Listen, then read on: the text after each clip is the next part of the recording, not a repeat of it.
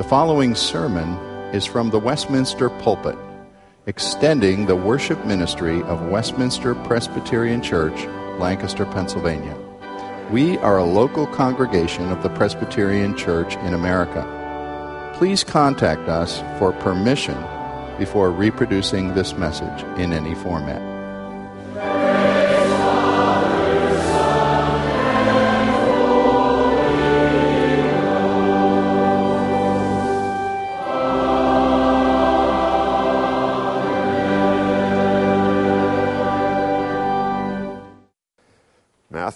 28 19. When the scripture says, and think about this for a minute, the last words of Jesus, you know, if I had a last word with my wife, if I knew I was dying, I think I'd say, I love you, dear. Now, Jesus' last words weren't that. He didn't say, I'm the great shepherd. Those are very important words. But his last words are right here. Therefore, go and make disciples of all nations. Go and make disciples of all nations. That's it. Mark 16 says, Go into all the world and proclaim the gospel. Luke chapter 24, verse 47 says, Repentance and forgiveness of sins should be proclaimed in his, Jesus' name, to all nations. And John chapter 20, verse 21, mirrors the little chorus that we just sang tonight. As the Father has sent me, even so I am sending you. But even more imagery is found in Acts chapter 8. Maybe I'm going too fast for you. But Acts chapter 8 simply says, You will be my witnesses to the end of the earth. Now, it's very interesting that just before he commissions them to go into the world, to be a witness, to preach repentance and forgiveness of, of sins, to go as the Father sent him, even so should we be going. Just before that, in Acts chapter 1, verse 6, they asked the Lord, this is what they said Lord, will you at this time restore the kingdom? I mean, he has resurrected from the dead. He has shown himself alive by many infallible proofs. He has shown himself and talked to his close disciples and up to 500 people at once. He has gone throughout all that region verifying his resurrection, bringing those wayward disciples back under his fold and encouraging them.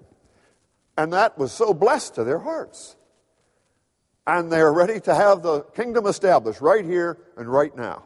Lord, will you restore at this time, right now, the kingdom? And Jesus' answer?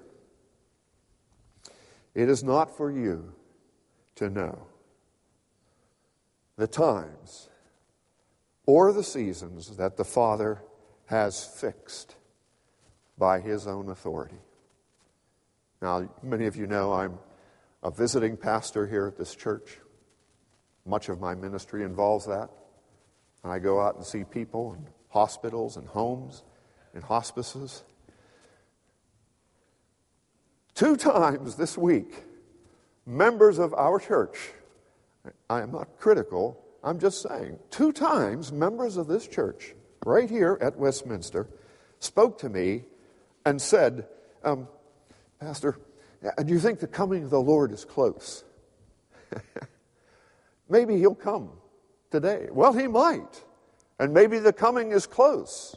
But they were doing the very same thing that the disciples were doing after the resurrection and before his ascension. Lord, are you going to restore the kingdom now? I want to see your coming. Look what's happening in the Middle East. Look how bad the world is. Is it coming? Is the kingdom coming? Yes, it's coming, but it's not for you to know the time or season. No, Jesus said, here's what you're to do. You will be, two verses later, you will be my witnesses to the ends of the earth. I know you've heard this, and I've heard this many times, but guess what? We need to keep on hearing it. We need to keep on witnessing. Yesterday, I was at the funeral, presiding over the funeral of a dear friend of our church, Lois McKinley, who went to be with the Lord at 95 last week. Jesus had a promise for her at the end of the Great Commission Lo, I am with you always. And wonderfully, Lois is not only with the Lord, but she is, uh, he's not only with her, but she's with the Lord. We have this great, wonderful proclamation to share. The very front jacket of our worship guide, our bulletin, the third point down, speaks about what our job is. It's proclaiming. It's proclaiming the gospel. And yet it's so easy for us to get caught up. There's actually a Christian radio station that expects the Lord's coming May 21st this year. That's true, right nearby. now, I don't know how even a Christian radio station could come to the conclusion when the scripture says very clearly, it is not for you to know the times and the seasons. No, that's not for your knowledge. That's the Father's knowledge. He's sovereign. He'll do it. But here's what you should be knowing and doing. You should be my witnesses to the ends of the earth. Speculation about restoration is a circumnavigation of proclamation. And that's a lot of stuff to remember. Let's say it again. Speculation about restoration, the restoring of the kingdom, is a circumnavigation. It's going around and away from the point. And the point is God calls us to proclaim. Proclaim His word. John did that. And at the end of his life in Revelation chapter 1, you look at it. You don't have to turn there now. But John, it says, bore witness to the word and the testimony of Jesus Christ. He took the word God gave him he proclaimed it all his life. He stood true to the testimony of what Jesus asked him to do. And later in that chapter, he de- records about seeing the Lord. Here's what he saw. I said this at the funeral yesterday. I wouldn't want to see this person unless I knew I was on his side and a believer, because his hair is like white wool his eyes are like a flame of fire. He has feet like bronze. He has a voice like the sound of many waters. Have you been to Niagara Falls? You can't speak very well unless you're shouting. And Jesus' voice is much louder. And out of his mouth, the scripture says, goes a sharp, two edged sword. It is wielded and it cuts every way it goes. And his face is like the sun and then John says what Jesus declares to him. Do you remember what it was? I am the first and the last.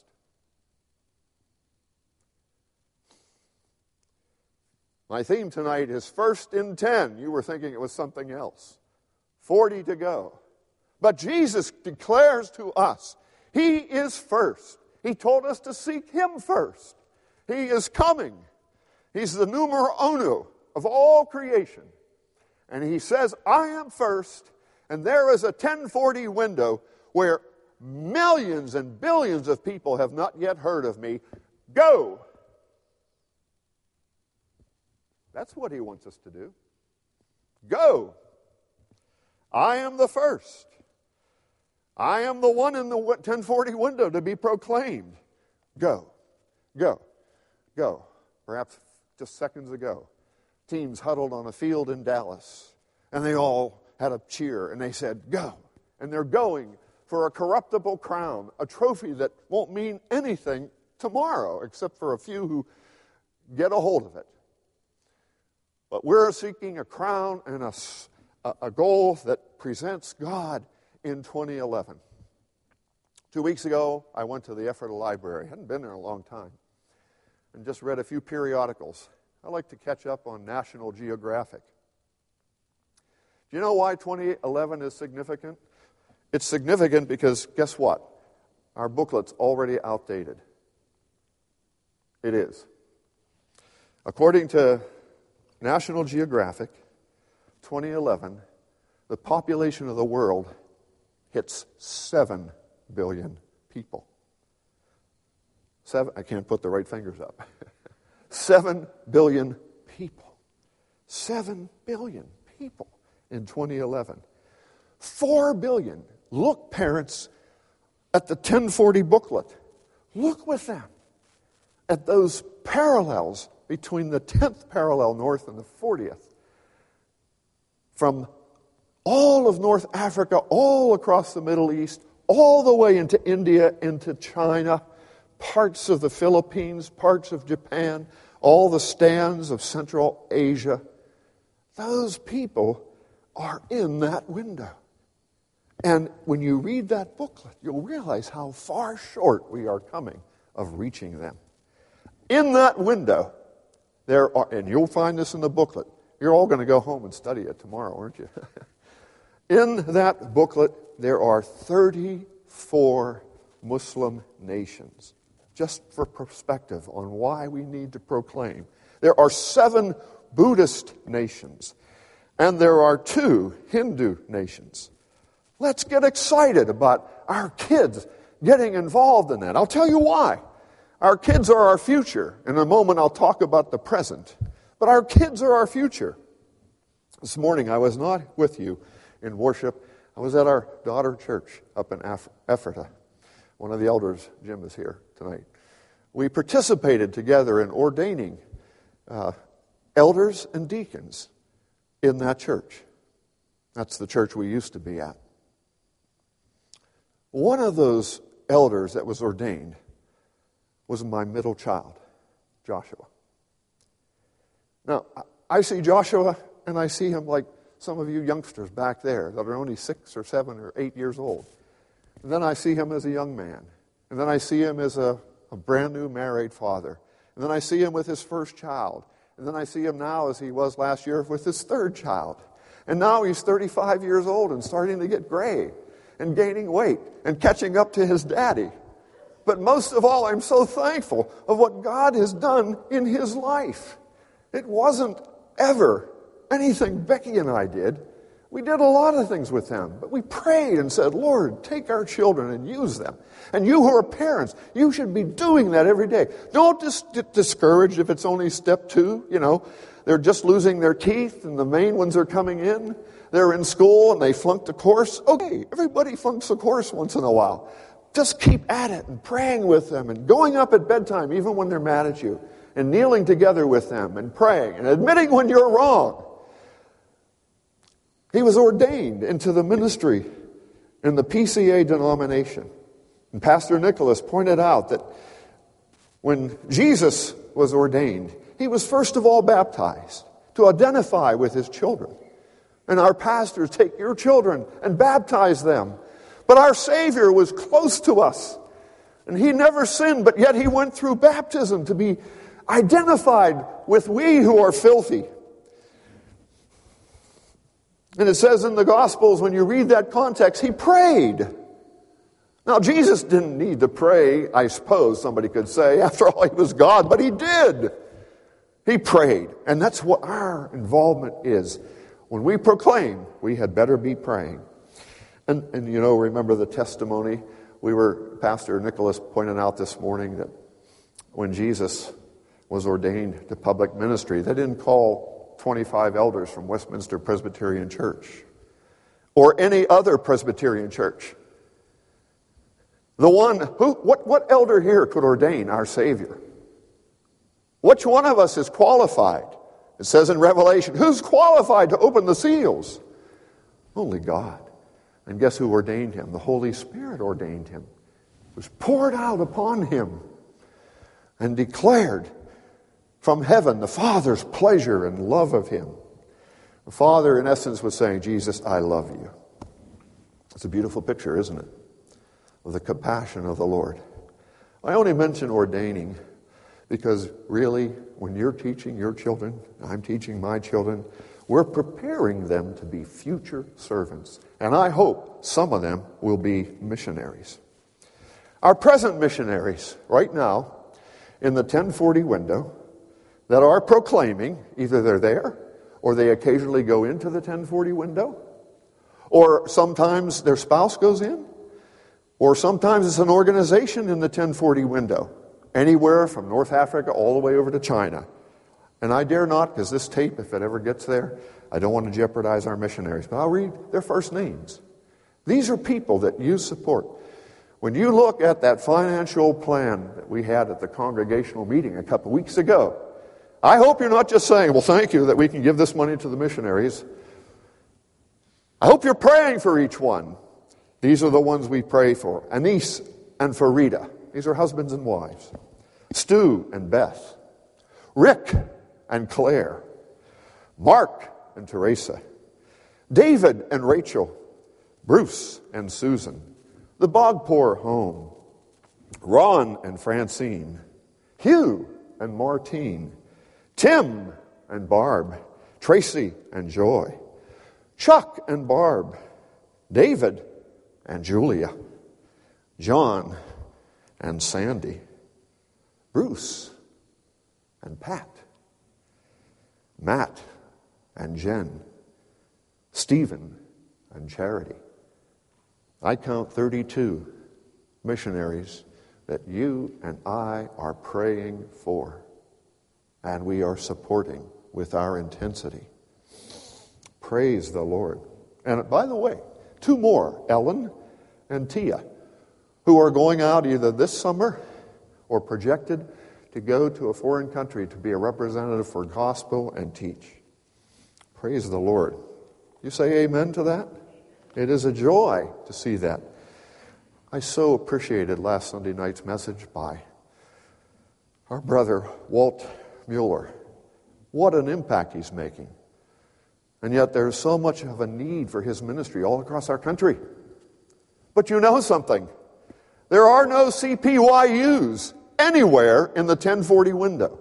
Not in Algeria, not in Kazakhstan, Kyrgyzstan, Afghanistan, Pakistan, Spain, Middle East countries like Jordan, India or Bangladesh or China or Mongolia or the Indonesians or Taiwan or Japan.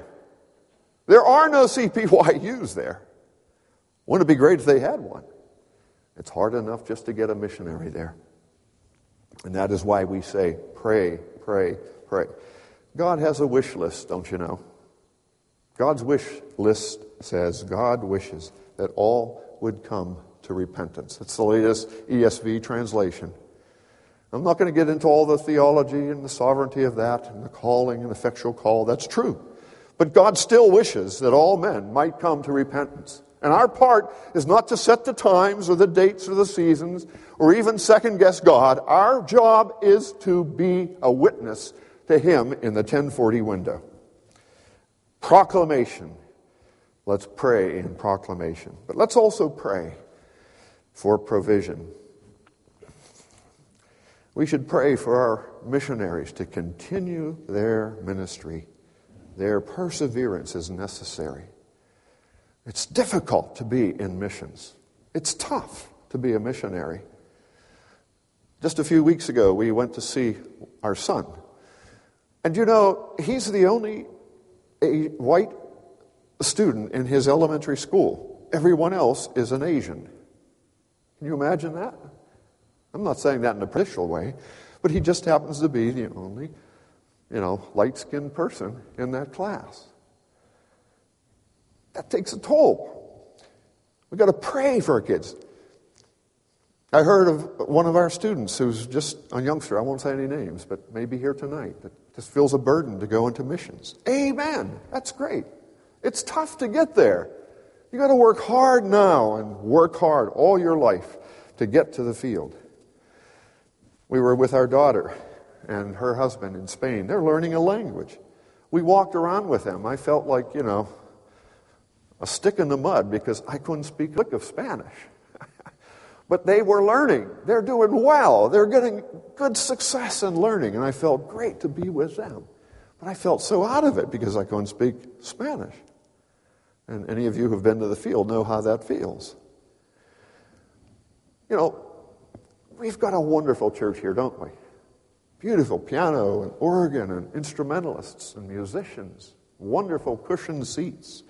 It's great to come every week and know we're going to get fed by our pastors. How blessed it is. You know, that, that isn't on the field. Not a missionary has that regularity of blessing poured into their life. They've got to work from the Word of God in their heart. That's why it's so tough. That's why they feel so refreshed. So many missionaries, when they come to our mission conference next month, looking through the 1040 window, they come and they feel we're, we're finally home because we're embracing them with our love. We're feeding them well. We're encouraging them. It's tiring for them to go from church to church to church, but they're blessed by being here. This is a blessing we have, but they don't have that on the field. It's tough. We have to pray for their spiritual provision. You know, in Acts chapter 12, the believers were meeting one night. Maybe there's only a handful like there are at our prayer meeting on Wednesday night here at Westminster. But the believers were praying because Peter was in prison. You remember. The angel of God comes to Peter, wakes him up, shackles fall off, the guards are asleep. He walks out, knocks on the door of John Mark's mother's house, knocks on the door. The lady comes to the door, and uh, we're praying. He says, I'm here.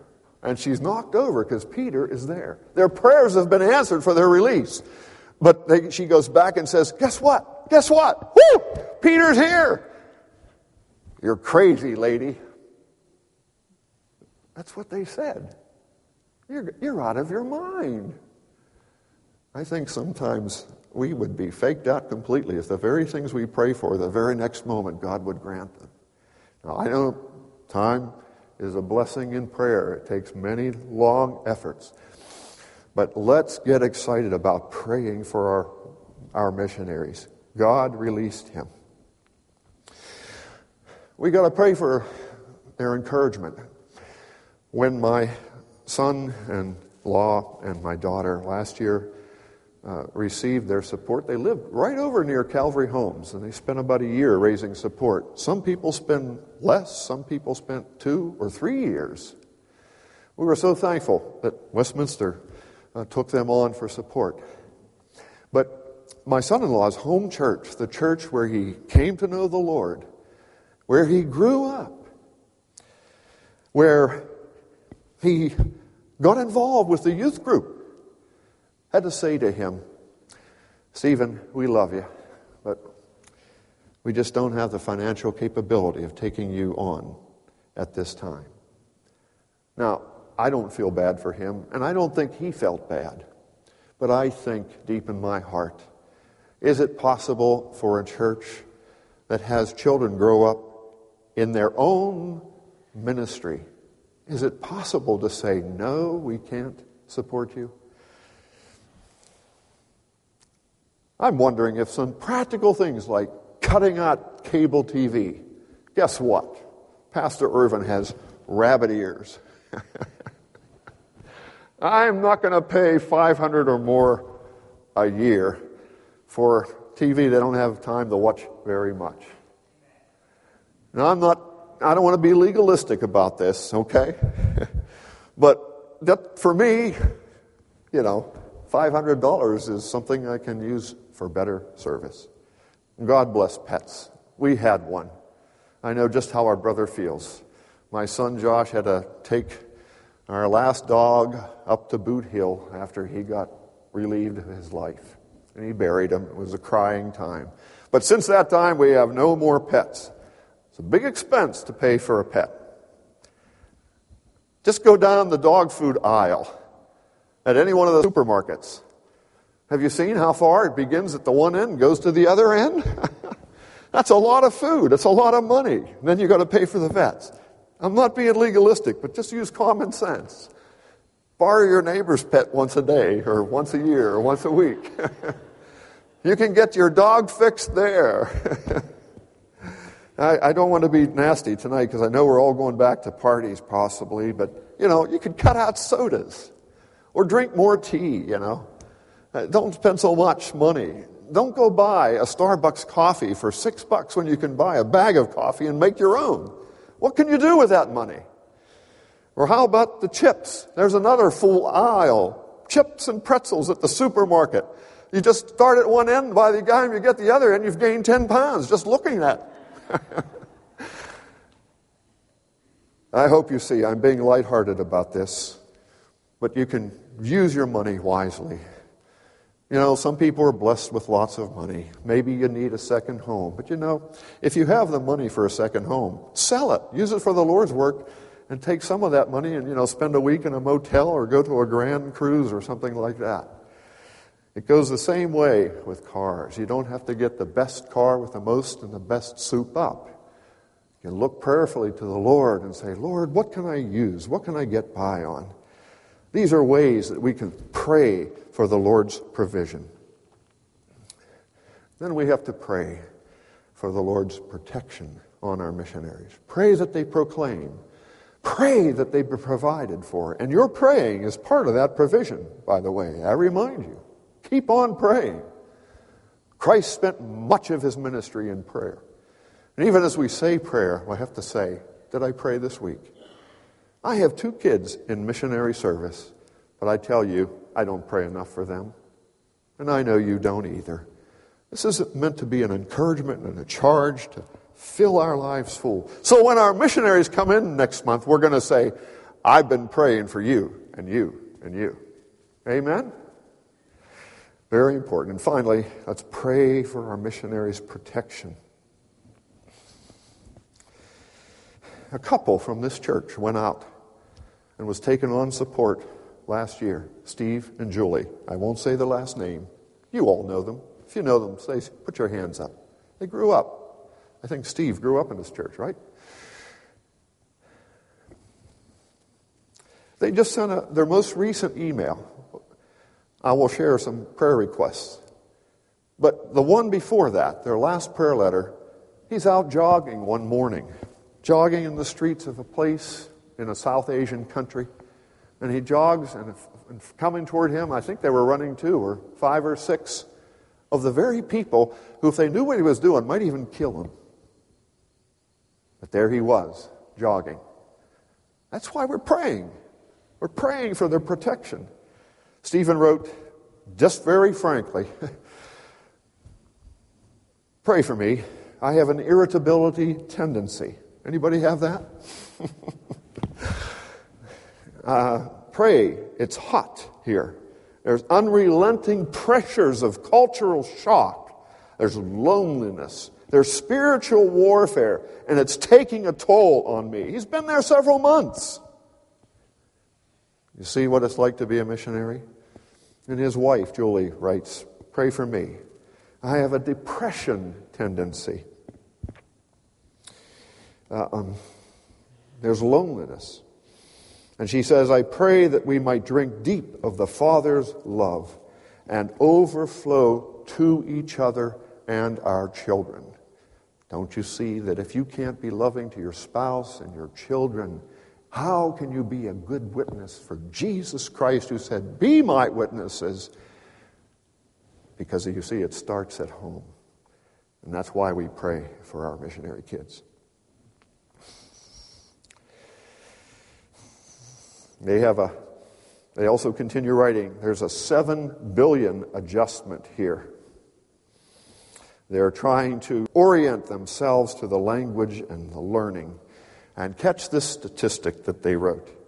The country that they're in is a country with more non Christians, a country with more non Christians than there are of people in the Western Hemisphere totally.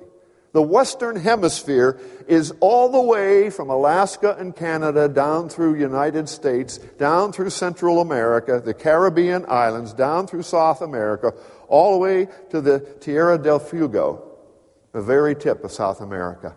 More people in that one country, and they're all non Christians. Talk about a, a chunk of work ahead.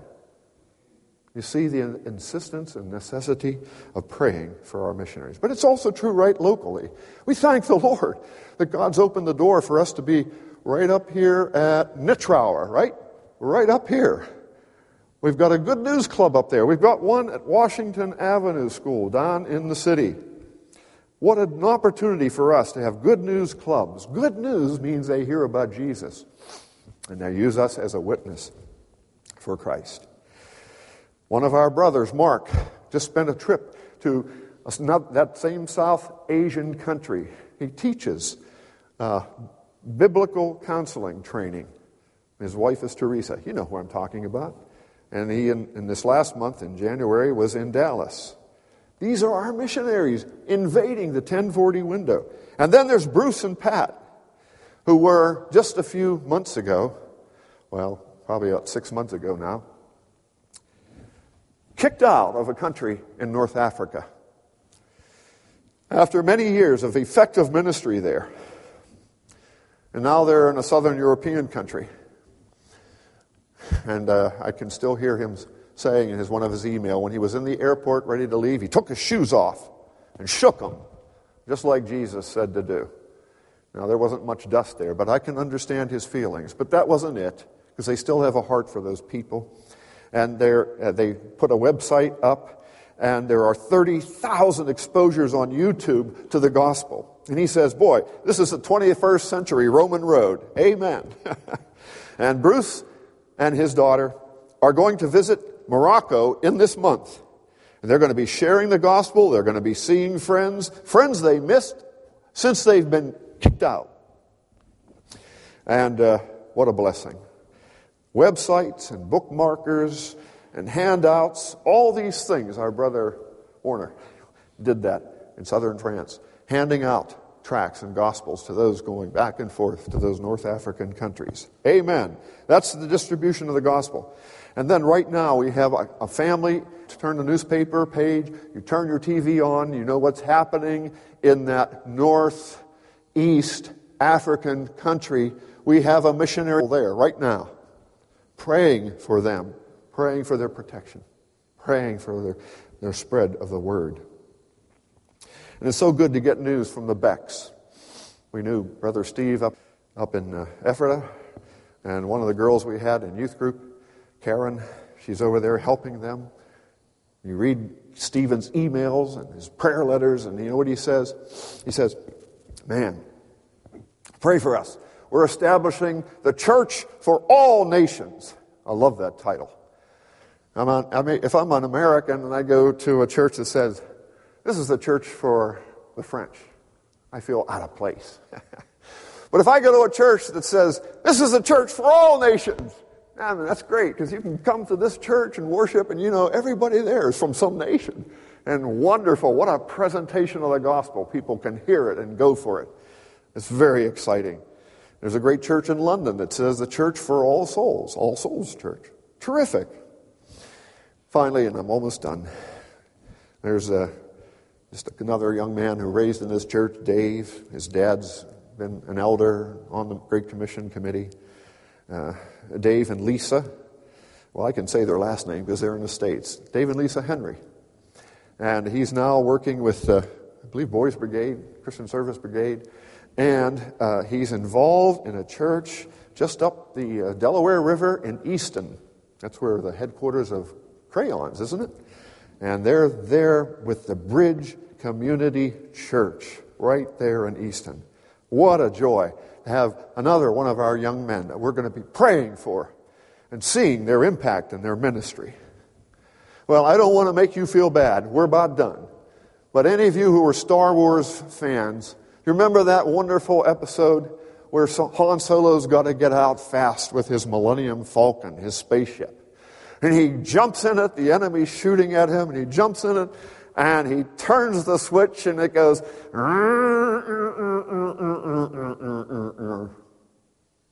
and it died. Couldn't get it kicked on. Sometimes our lives can be like that. Listen brothers and sisters boys and girls let's refresh it with prayer prayer for proclamation prayer for provision prayer for protection prayer to the Lord of the harvest that he will send forth laborers into his field. Let's pray. Father, we need to be better, effective servants. We've weakly served you. Give us vision. Break our hearts. May we cry with those who cried. May we cry with you as you looked over Jerusalem. May we see the lost. They in all their pride, and we in all our scaredness, afraid to tell of Jesus. Help us, Lord. We need your help in this. We pray you would break our lives that we be effective proclaimers of the gospel for Jesus' sake. Amen.